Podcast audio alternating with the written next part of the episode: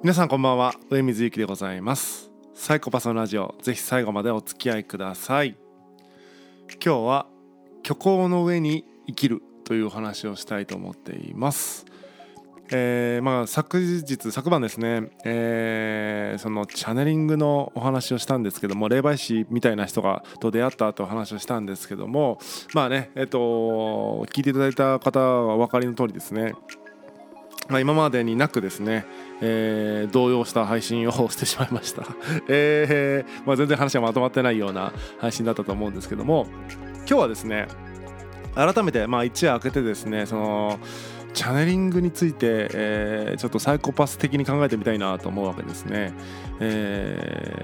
結論から言うと、人間っていうのはその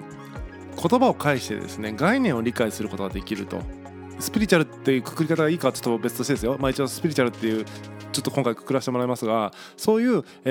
非科学的なというか、その科学で説明できないものを、現代社会というか、世の中ではですね、根拠のないなんかこういい加減なものだというふうに捉えてしまいがちなんですけども、実際ですね、一人一人が体験している世界みたいなものは、その人たちの認識の世界だったりするので、たとえ少数でもですね、その概念を共有できていたら、そこにその世界は、あると言えるんじゃないかなというふうに思うんですね。なので、分かんないけども、その昨日霊媒師みたいな方々は、一応なんかね役職があったんですよ。なんとかっていう名前があって、それを、スピリチュアル的に解釈するとなんか聞き慣れない単語だったりするんだけども、私たちにですね馴染みのある、形に置き換えてみるとすごく、分かりやすいということに気づいたわけですね。例えば、会社勤めされている方いらっしゃいますか？もしくは、会社勤めしてなくてもなんとなく会社のイメージって湧きますよね。株主とかってピンとくるか分かんないですけども、少なくとも社長とかはピンときますよね。社長がいて、でそういう周りに取締役の皆さんがいて、で部長がいて、とか次長課長とかいて、係長いて、主任いて、役職のない、若い社員がいるみたいな、なんかそういうピラミッドってパッと今話した時になんとなくこう思い浮かぶと思うんですよね。それは、会社っていう概念とか、社長っていう概念とか、部長っていう概念とかで、世の中で実際そうやって働いてる人の、一緒に自分が働いてるかもしれないし、ドラマとか街ですれ違ったりとかしてそういうのを見てきたのかもしれないけども、なんかね実体験としてその構造っていうのを、理解できてるんですよね。ところがその、霊媒師、例えばその霊媒師が、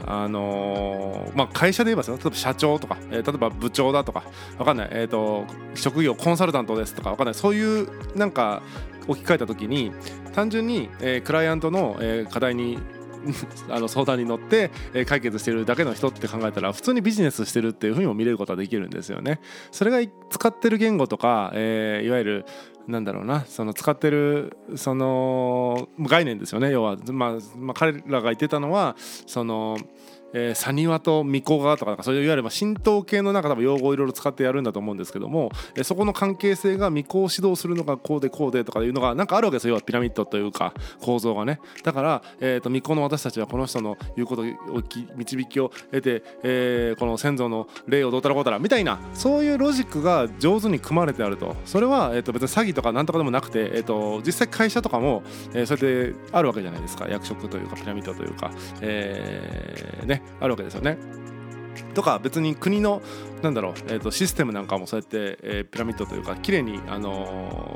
ロジックが組まれてますよね。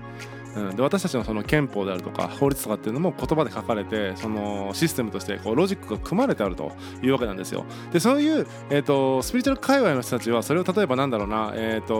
星を見てね、占星術みたいな路線から行く人もいればとか、いろんなその、よりどころとなる根拠を見つけて言ってるんだけども、あまりにも共通する概念を持っていなさすぎて、何言ってるか分かんねえなみたいなことになっちゃうってだけだと思うんですよ。だから、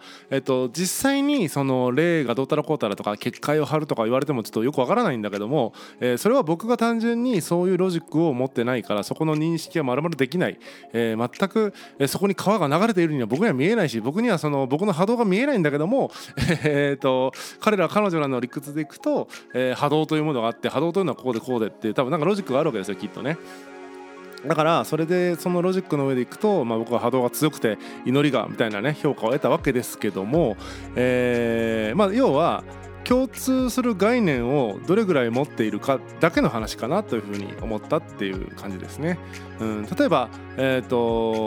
未開の地のなんかよくわからない森の中の部族とかに会った時になんかよくわからないその森の神様みたいなのを信じてるかもしれないわけじゃないですか。よくわからないとか言っちゃいけないですけど、僕が知り得ないその神様のことをね、なんか神様というか、精霊なのかわからないですけどなんかいるかもしれないですよね。とても自分が今まで生きてきた、感覚とか、自分が今まで学んできた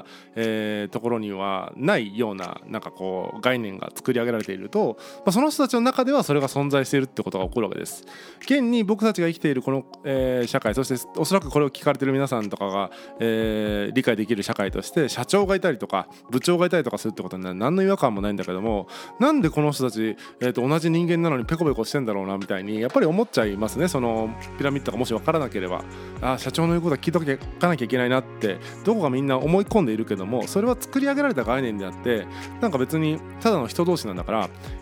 そんなねペコペコする必要ないじゃんって思うんですけども、実際はねそうやって作り上げられた概念の中で立場設定がされて、その立場だから、上司にヘコヘコしてますみたいな人って普通に街に見かけたらいるわけじゃないですか。それと一緒でおそらく霊媒師にヘコヘコしてるその霊に取り憑かれた人みたいな人もまあ形上はね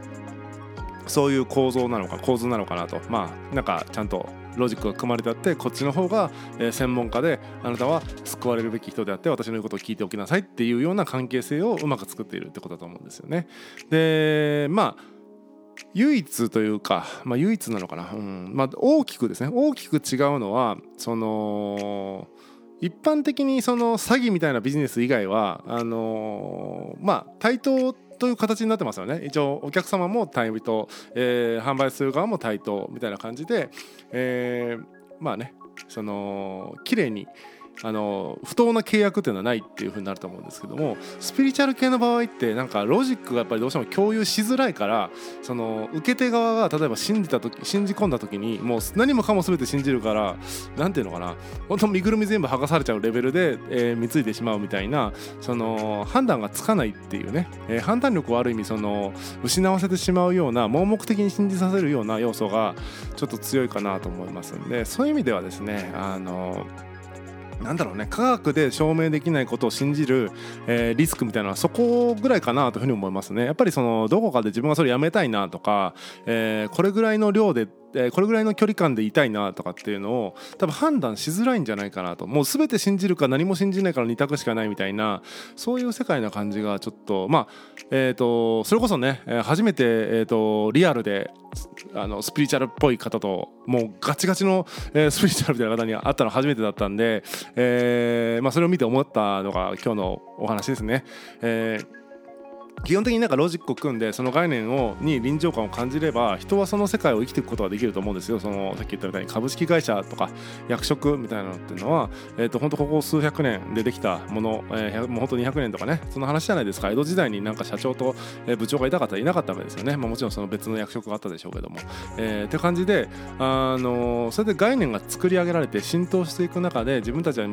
それをなんだろうな大事にしながら生きていくっていうのがあるわけで、それがなんか霊的なものであっても、まあそういう風に考えればそれを信じている人たちの気持ちというか、理屈というかは分かるなと思った次第でございます。分かったんだけども、じゃあその人たちがだから、上水さんも、先祖供養した方がいいよと言われてもちょっともう意味わからないってことになってしまうので、やっぱりその共通する、共同幻想じゃないですけども共通するその概念を持ってないっていうことが一番のネックであり、かつその、概念みたいなものを理屈で説明しづらい、一応理屈組んでるんだけどもロジック組んでるんだけども到底その、今僕たちが生きているその科学みたいなものに、ある種支配された世界とはこう相反するものがあるので、どうしてもですね、もうむやみやたらに信じるかむやみやたらに信じないかっていう二択しかできない、いい感じに信じるってことがしづらい領域なのかなというふうに思った次第でございます。なので、これを聞かれている方でスピーチは嫌いだとか好きだとか、むしろ自分やってますとかやってませんとかいろんな方いると思うんですけども、